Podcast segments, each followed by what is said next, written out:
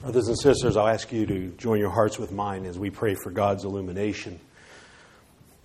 Gracious Lord, our Father, for you have invited us to come to you in prayer and, uh, and address you as Father. What a privilege that is, Lord, and uh, let us never uh, stop realizing the privilege that we have by coming to you in prayer.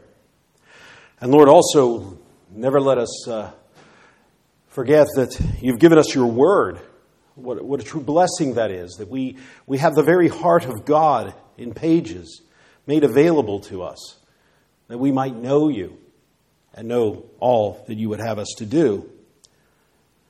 And as Lord, as we take this time now as part of this worship service to, to meditate upon a portion of your scripture, to read it, and then to meditate upon it, we ask that your spirit might give us ears to hear and hearts to understand.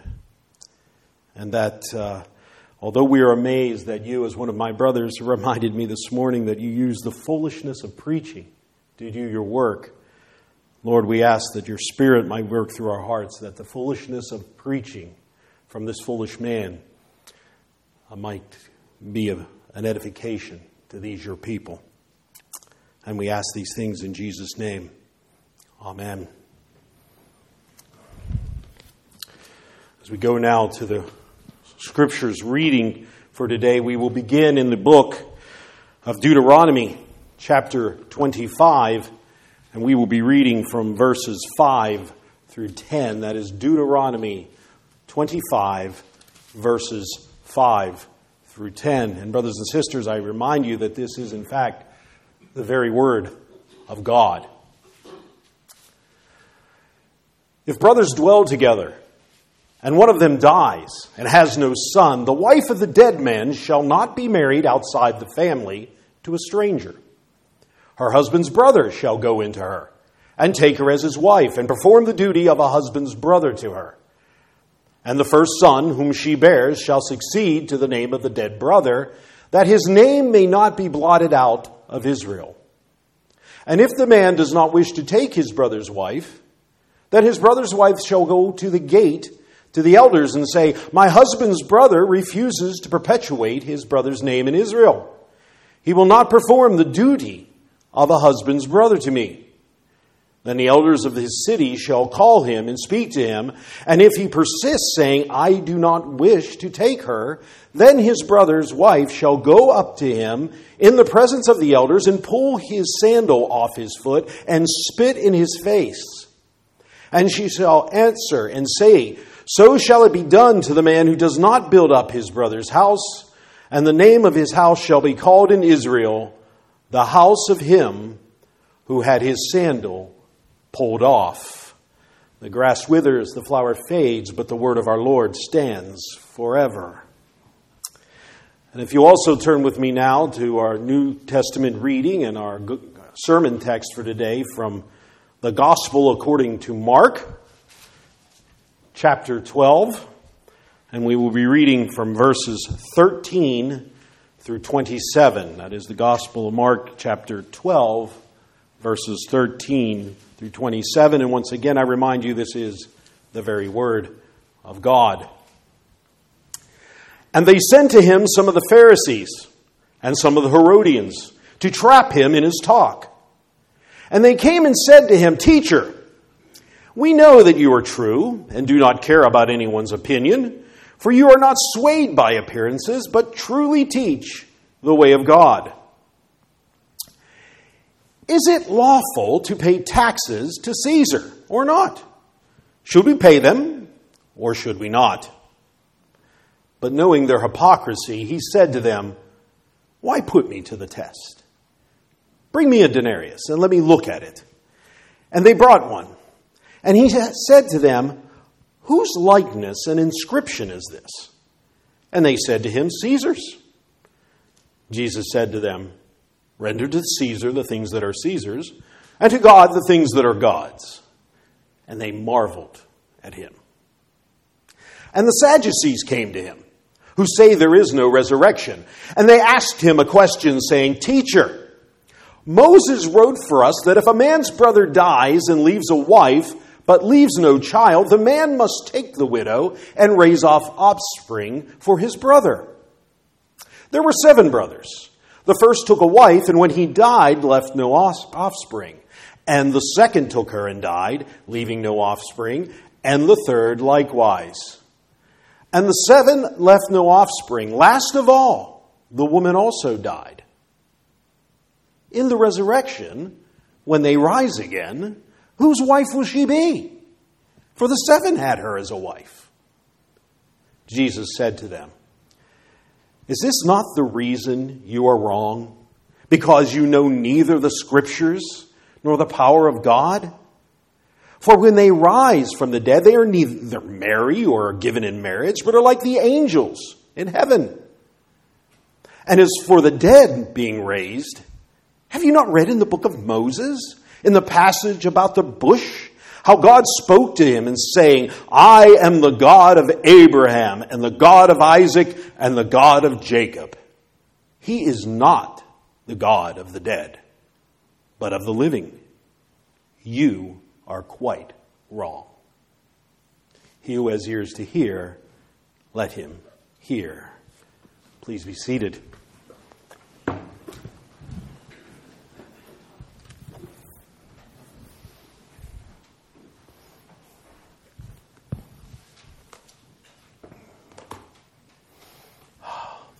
It is truly good to be back. As they said, it's been uh, 13 months. Uh, and not long after the last time I was here, I had a, a little cardiac event and uh, ended up having a double bypass. And I understand you prayed for me, and I'm truly thankful for that. And God was very gracious to me. I was speaking earlier that uh, it's wonderful how God surrounds you. A member of my surgical team is a, a member at uh, Redeemer in Danville, where I attend with my wife when I'm not uh, preaching. And uh, so he was on my surgical team, and, and one of the elders there, Bob Garvin, many of you may know him. He was the uh, consulting vascular surgeon, and he actually prayed with me as I was being wheeled in to the operating room. What a privilege it is to have brothers and sisters around you at a time like that. Uh, but I'm feeling quite well now. Um, for the past, say, six years, uh, since I uh, stopped, uh, closed down my church plant in West Virginia, I was a church planter myself, and um, I've been meditating in the Gospel of Mark. It's been some time, and so when I have the opportunity to preach, I, I've been preaching in the Gospel of Mark, and when I was here, I was preaching in the Gospel of Mark the last time, and it's and it's, it's just a wonderful time I'm having, just the meditating and, and focusing in this one gospel uh, the story of Jesus and all he's uh, all he did, and it's just amazing time for me. And um, I'm at the point where I'm in that last week of Jesus' life on earth. And as, if you're familiar with the Gospels, as I know many of you are, uh, you know they go really fast until they get to that last week. And so for the past uh, year and a half, I'm still meditating upon that that last week. And and indeed, the last time I was here, we were in that last week in uh, Mark. So now we're, we're in Mark 12, and, and what we are experiencing here as we look into this uh, part of the gospel is that Jerusalem is becoming more and more hostile to Jesus. At least the religious leaders are. And they're hostile to Jesus and his message. And I find it interesting and instructive because I think uh, Jesus is experiencing something uh, we're experiencing a little more and more in our own country and in our own culture. Uh, perhaps not quite to the level as our dear sisters experiencing in Burkina Faso that we pre- prayed about earlier, but it is getting a little more hostile here in our own country, especially among some, like uh, academics, and I'm sure there's many here that can have much better awareness of. Um, the growing hostility toward Christ and the gospel in academia. Um, and then we also have in the media and in just maybe just in the general culture or those who are commonly referred to as the, the cultural elite. There is growing hostility to the gospel. Um, I have a friend who uh, decided he felt called to kind of take this on a little bit. His, his name is Mike. And Mike is a Presbyterian minister, and he pastors a church down near Savannah, Georgia. Mike is in his 70s, and I guess he was bored, and he found out that in Georgia, seniors can attend their state colleges free of charge. So Mike decided he was going to enroll back in college, despite the fact that he has three master's degrees. And so he enrolled in the local college and is taking up degrees in philosophy and women's studies. He's a brave man. But he's choosing, he truly feels called to engage an influential part of our culture that is growingly hostile to the gospel. And Mike uh, sh- shares his experiences in a newsletter that he and his wife put together and they send out. And, uh, and one of those newsletters spoke about an exchange that is really not unlike a lot of the exchanges he had. He was in a class, and the topic, the theme they were talking about in that class is how Christianity is hostile to women. Um, and Mike took an opportunity to uh, defend Christianity in this matter and the truth of the gospel, uh, presenting a number of arguments. The fact that Christianity actually protects women. And going on to speak about how biblical roles, as described in the scriptures, are actually quite beneficial. And he does it in a, in a trying in a win, winsome manner and um, certainly doesn't want to be argumentative, but he feels an obligation to share the truth. So he's, he doesn't go at it with hostility, but uh, unfortunately, the other side doesn't play the same way. And there, this time, as in most times, there was a great deal of hostility, a lot of name calling, um, and yelling sometimes uh, among both students and teachers. Um, so Mike ended the event in this case in a way he frequently does. He, uh, he paused and says, You know, I think we should get together and talk about this sometime. Would anyone want to gather together at, at, my house and maybe have some good food and just sit and talk about this? And one of the students said, Yeah, I would. And another said, Maybe, yeah, how about me too? And, and they made plans. And that's just what they did. What's happening here with Mike is the fact that he's not trying to be a troublemaker. I mean, the scriptures warn us against that uh, in Peter's letter, but he feels obligated to make a defense for the gospel. And also for him, it's, he sees opportunities opportunities for evangelism, opportunities for hospitality, inviting these people into his home, and Lord willing, opportunities for discipleship. And I bring that up because I see that Jesus is doing some of that here in this passage. He's defending the gospel. And I think that's his focus here. And I, and I bring that up because I, I don't think, and I don't, and you'll see as we go through the passage, I'm not going to dwell specifically on some of the teaching because I don't think that was his main objective. His main objective was to defend the gospel and do so against some very learned and influential people that were growingly hostile to him. So let me set the stage for this passage. This is not long after Jesus' triumphal entry into Jerusalem, we refer to as Palm Sunday. And the religious leaders have become more and more concerned about Jesus' popularity.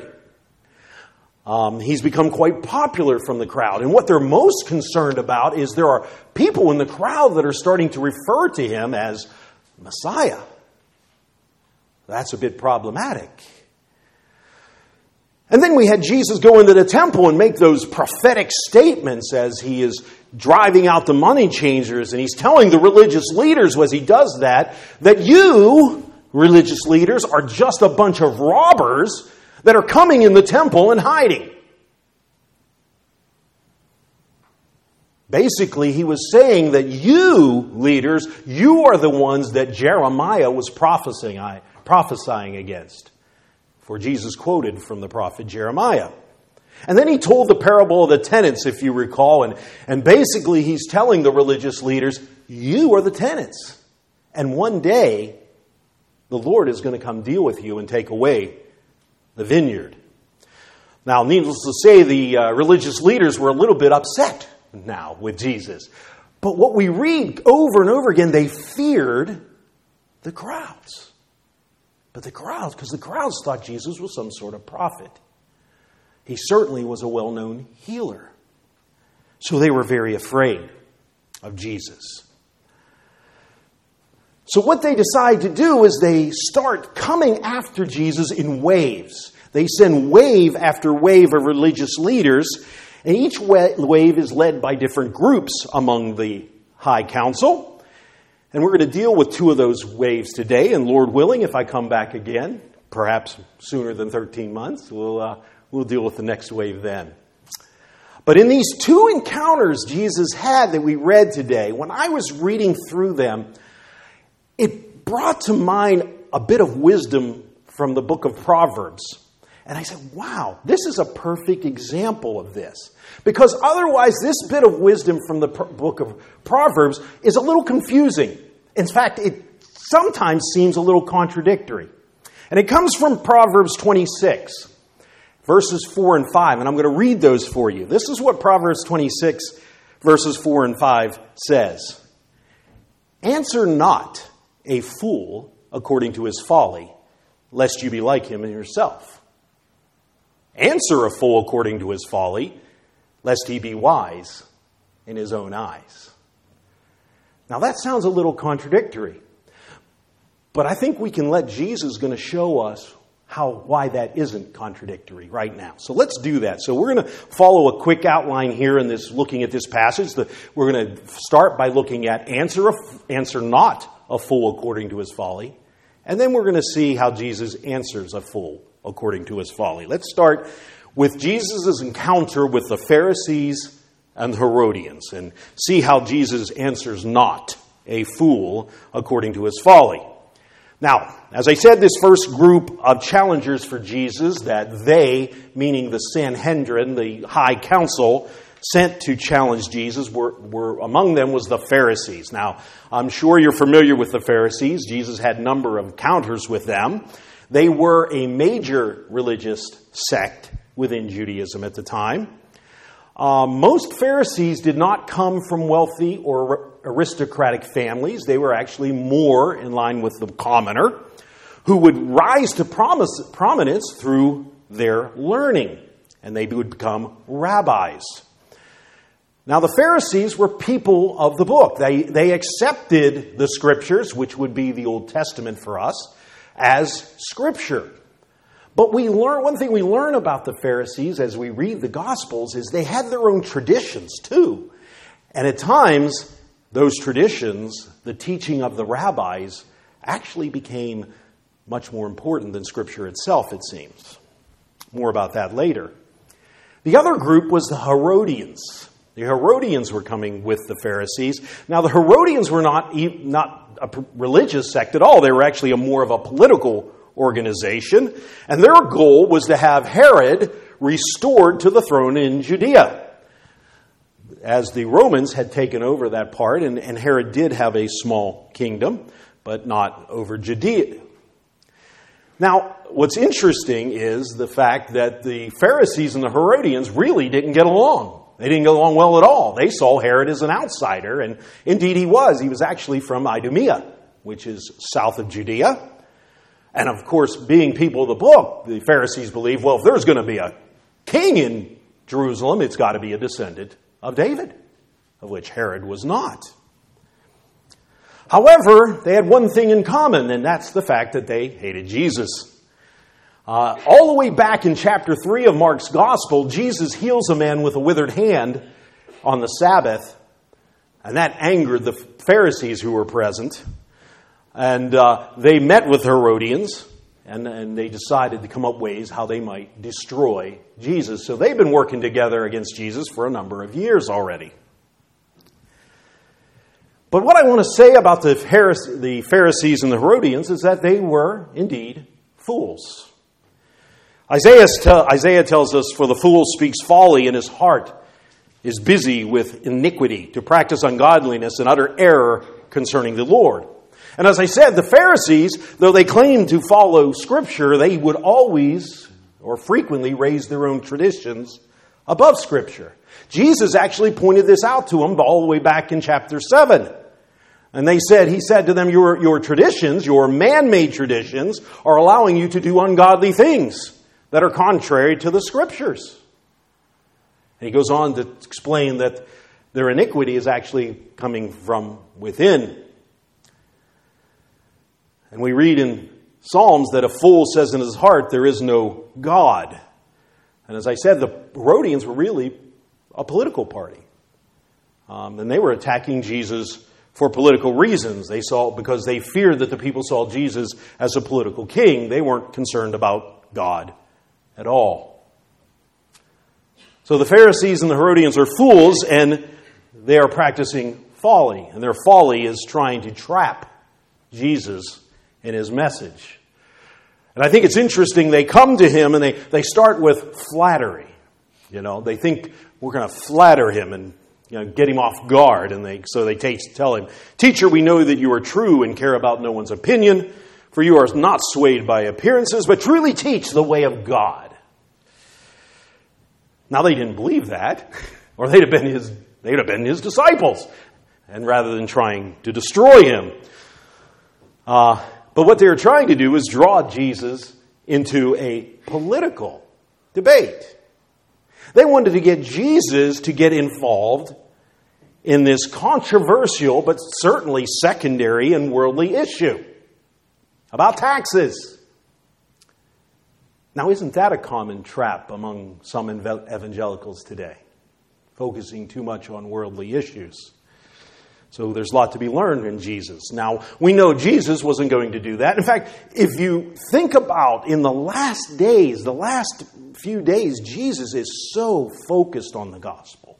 He knows he only has a few days left. So his focus is teaching his disciples and preparing them for life after he is gone. So he will not be deterred. So here is their foolish trap attempt for Jesus. They look at him and say, Is it lawful to pay taxes to Caesar or not? Should we pay them or should we not? I find it interesting that they repeat the question. Um, people refer to that commonly in, in the world of uh, interviewing is duper's delight, and they, they, they're just excited that they've got him trapped. And, you know, so they're, they're excited about it. But Jesus replies in a very dib- deliberate way. Uh, he recognizes it for what it is it's sheer hypocrisy and the fact that they are trying to trap him, and this is nothing but evil intent. Intent. In fact, I don't even think they really were looking for an answer at all. You know, they certainly don't want information. They don't really care what Jesus said. They've already made up their minds about him and his message. What they were trying to do is just to get him to take a side, and so they could use that against him. But Jesus is too smart for that, isn't he? And he will not answer these fools according to their folly. He's not going to be drawn into their deception. And he will not be deterred to get into political debates or other worldly issues. And in fact, his response is brilliant. I mean, at first he says, Why are you putting me to the test? So he completely points out, I know what you're doing. You're not fooling me. And he, and he does a question. He uses a question which he's taking charge. He's going to take charge of the conversation by asking this question. And then he says, Bring me a denarius and let me look at it. And he said, Whose likeness is this? And inscription is this? And of course, they say, Caesar's. So he says, Render to Caesar the things that are Caesar's, and the gods, the thing, God, the things that are God's. The point is, I'm not getting involved. This is not important. I have no obligation to, to fall into your trap. I'm not going to engage in your political folly. And I bring that up because um, frequently this passage is used as a, a, text to talk about whether we, we should be paying taxes or not. And I, I really don't think that was Jesus' intent at all. I think there is teaching elsewhere in Scripture which talks about our proper interactions with civil government. And I would look for life applications there and not in this passage. But the real lesson here is to answer a fool, but not according to his folly.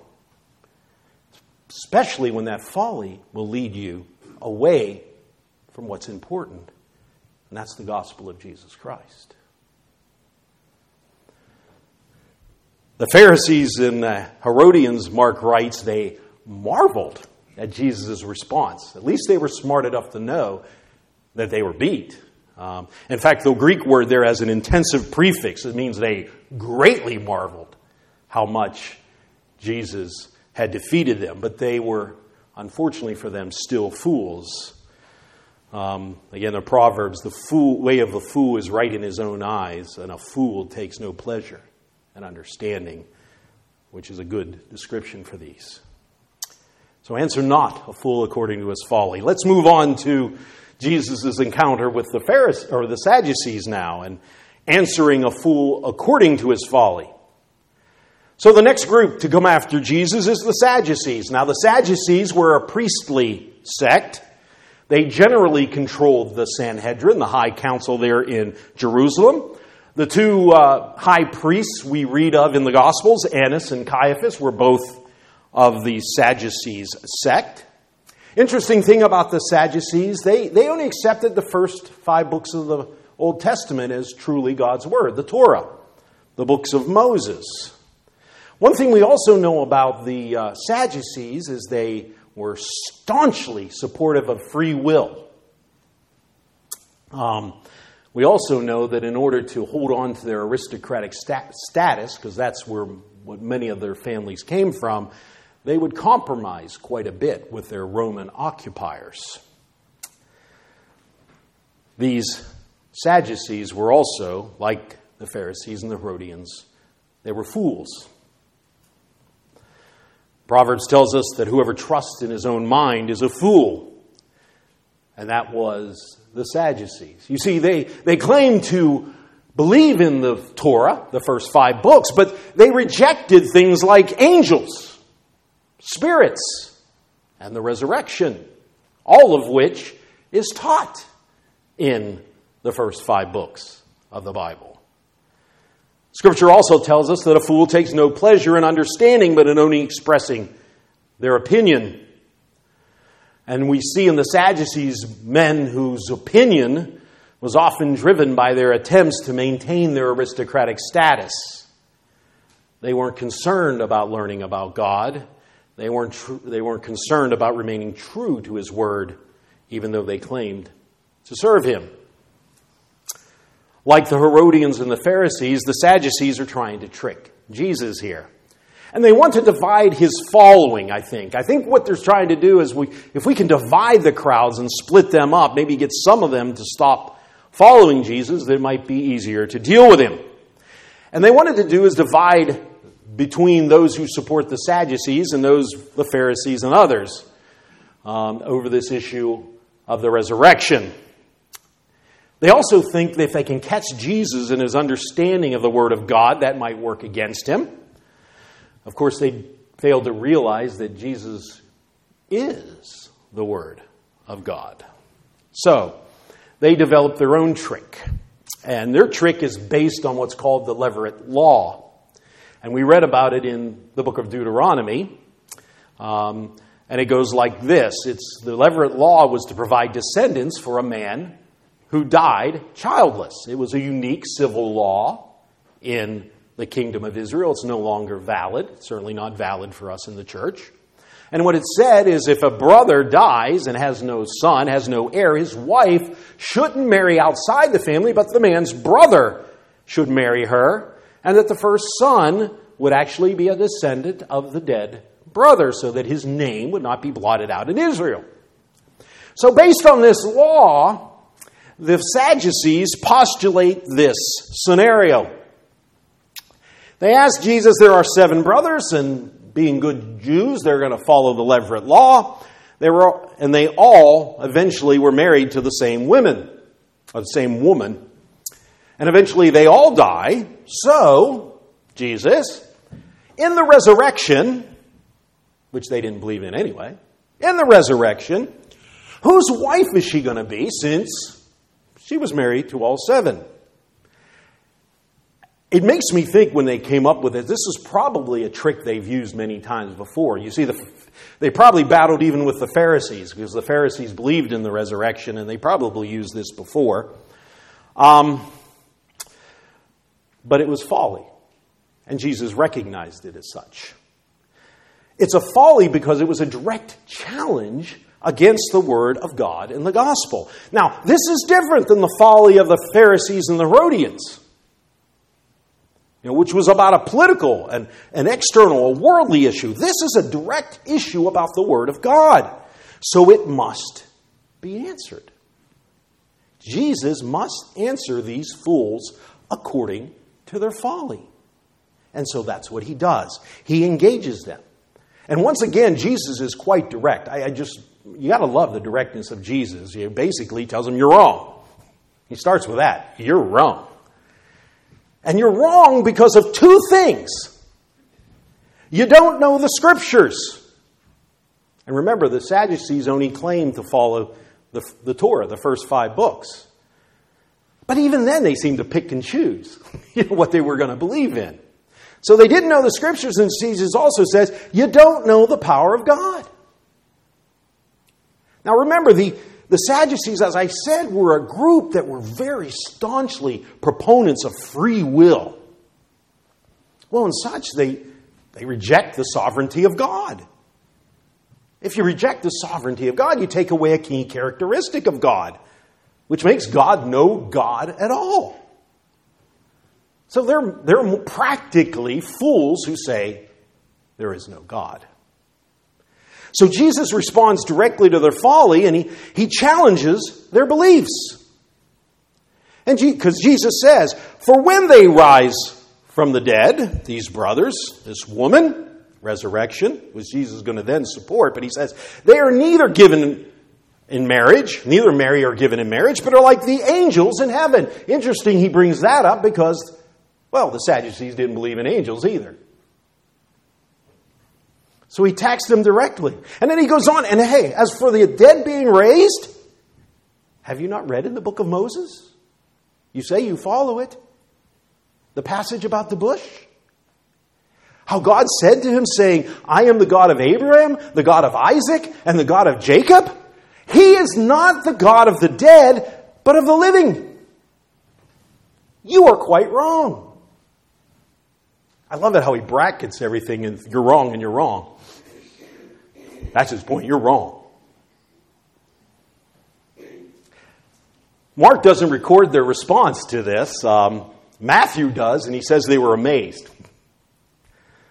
Because once again, they, they had to know, they had to honestly know he had, in fact, defeated them. Luke writes that some of the, some of the scribes who were there, who were experts in the law, said, Teacher, you've spoken well and they no longer dared to ask him any questions. So he's defeated the Pharisees, the Herodians, and the, uh, the Sadducees, and they're, they're, they're done. They, can't, they realize they can't defeat him, but unfortunately for them, they all remain fools. Now, before I go on, I guess I should address um, what about this teaching about marriage in heaven? Those of us who are married or want to be married sometime probably are wondering about that. You know, what, what about this? And again, I, I, don't think Jesus' intent here was to provide a comprehensive uh, understanding of marriage in heaven. Um, his, his intent was to answer a fool according to his folly.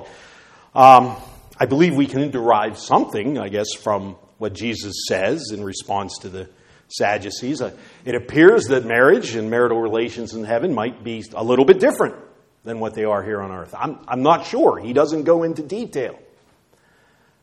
The one thing I do know that I'm comforted about is uh, no matter what, heaven is going to be a place of ultimate glory and happiness. It's, it's going to be a place without tears and sadness. So, whatever form our marriages will, will take, uh, it's, going, it's going to be wonderful. It's going to be wonderful. Different, maybe, but better, even better than it is now. So, back to our text. Uh, do you see the differences? Do you see the differences of these two events? You know, and do you see And do you think you can apply when you, it's not right to answer a fool according to his folly, and when it is right to answer a fool according to his folly. And as I said, that's, that's an important consideration. I think that, that we must give some thought to because, again, I say that our culture is becoming increasingly hostile to the gospel. So we got to choose our battles. And we got to choose them wisely. And we need to do so not based on our own minds, not based on our own feelings, but of the Word of God.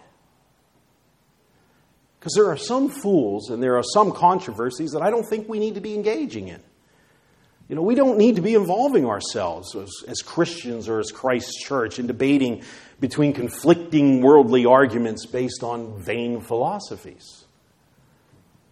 We're supposed to be like Mike, only because Mike is trying to be like Jesus. And we may not be called to do quite what my friend Mike is doing to enroll in college. Uh, perhaps some of you are. or to take on professors and students, though some of you might be inclined to do that and called to do that. But we do all have something we are called to do, and, and we can find that in Peter's first letter. And it's a good reminder to us. And I, and I asked, I suggested you commit this to memory. And, and Peter tells us, but in your hearts, honor Christ as Lord and as holy always being prepared to make a defense to anyone who asks of you for the hope, the reason for the hope that is in you. Peter's saying you, we need, all of us, we need to be prepared to give a response for the gospel. That's our hope. It's the gospel of the Lord Jesus Christ. But and there's, a, there's an add on to this passage, which I think is very important. And I think a lot of people forget this, and it's, it's unfortunate. Peter says, but do so with gentleness and respect. I think that's really important. Because I think all too often, some people who profess Christ do him an injustice by forgetting to be gentle and respectful, even to the unbeliever. Remember, we're called even to love our enemies. So let's keep in mind this command from Peter and the example of Jesus as, we as we engage the world in which we live and consider when we should not answer a fool according to his folly and when we should answer a fool according to his folly. Let us pray.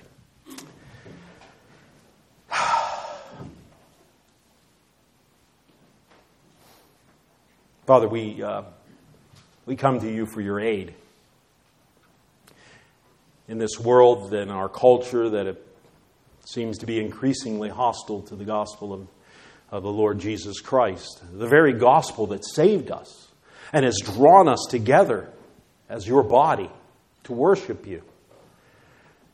We need your help to discern how to respond and how to live in this culture. Lord, you, you, you tell us we are elect exiles This is not our home. But indeed, you have us here. And you'll have us here to witness to your Son, who took on flesh, endured the humiliation of life and life under the law. Yet he obeyed it perfectly and fulfilled all things, the things that we can never fulfill. And Father, we're so grateful he, he, he did it on our behalf. And He gives it to us. He gives us the righteousness that comes under the law because He achieved it. And we would never can. And He grants us, He says, I give you my righteousness and I take your sin upon me.